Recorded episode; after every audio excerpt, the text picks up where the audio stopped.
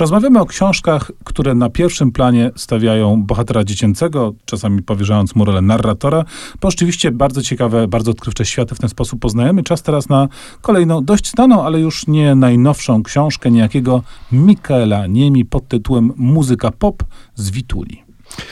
Tak, i takich książek jest sporo, bo to jest tak taki trochę coming of age, e, Bildungsroman. Przy, przytłumacz właśnie na polski bardziej. Czyli historia o dorastaniu Bardzo i ładnie. o bólach mm, dorastania. Bólach i radościach. Głównego bohatera poznajemy, gdy ma lat 5.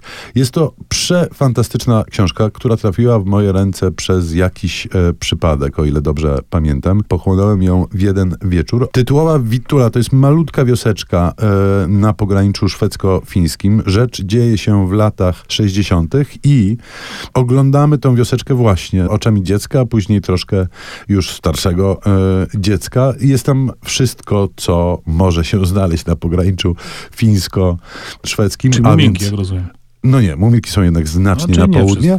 Natomiast renifery, może, może e, bimbru, trochę różnych okropieństw. Natomiast to wszystko jest utrzymane w takim przesympatycznym, chciałoby się powiedzieć i z rozpędu powiem, czeskim klimacie.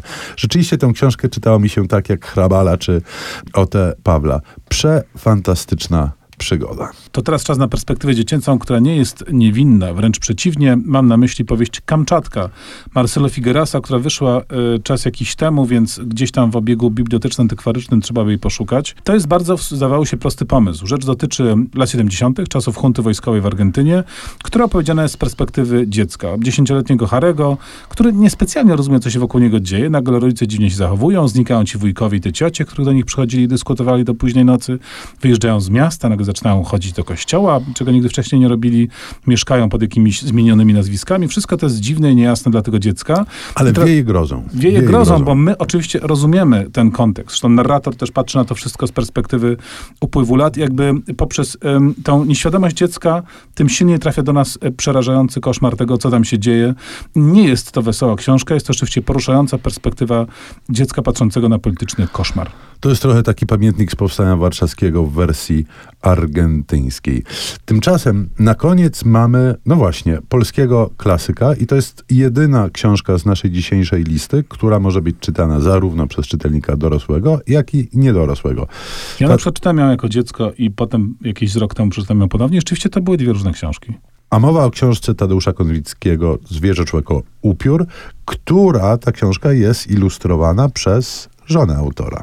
No i mamy tutaj historię, która rzeczywiście daje się czytać na takim planie, powiedzmy młodzieżowym, no bo nie dziecięcym. Główny bohater, jego rodzina, mnie pamiętam, ogromnie rozbawił y, w podczas tej perspektywy dziecięcej ten, ten wątek pani Zofii, która okazuje się być siostrą głównego bohatera, ale siostrą wieku dojrzewania, w związku z czym jest nieprzystępna i zdystansowana całkowicie. Mamy serię różnego rodzaju perypetii naszego bohatera, łącznie z jego przygodą filmową i tak dalej, i tak dalej.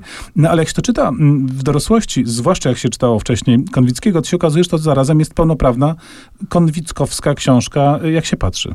Tak, a że pełnoprawne książki konwickowskie, jak się patrzy, e, uwielbiamy, tego nie trzeba dodawać. Namawiamy więc do mm, czytania książek pisanych z perspektywy dziecka, bo to jest zawsze, myślę sobie, odświeżające. Tak, bo kontakt z wewnętrznym naszym dzieckiem jest jak tresowanie smoka. Ryzykowna y, metafora, tudzież porównanie, ale naprowadza nas na utwór muzyczny, którego właśnie posłuchamy. John Powell i fragment z Jak wytresować smoka 3.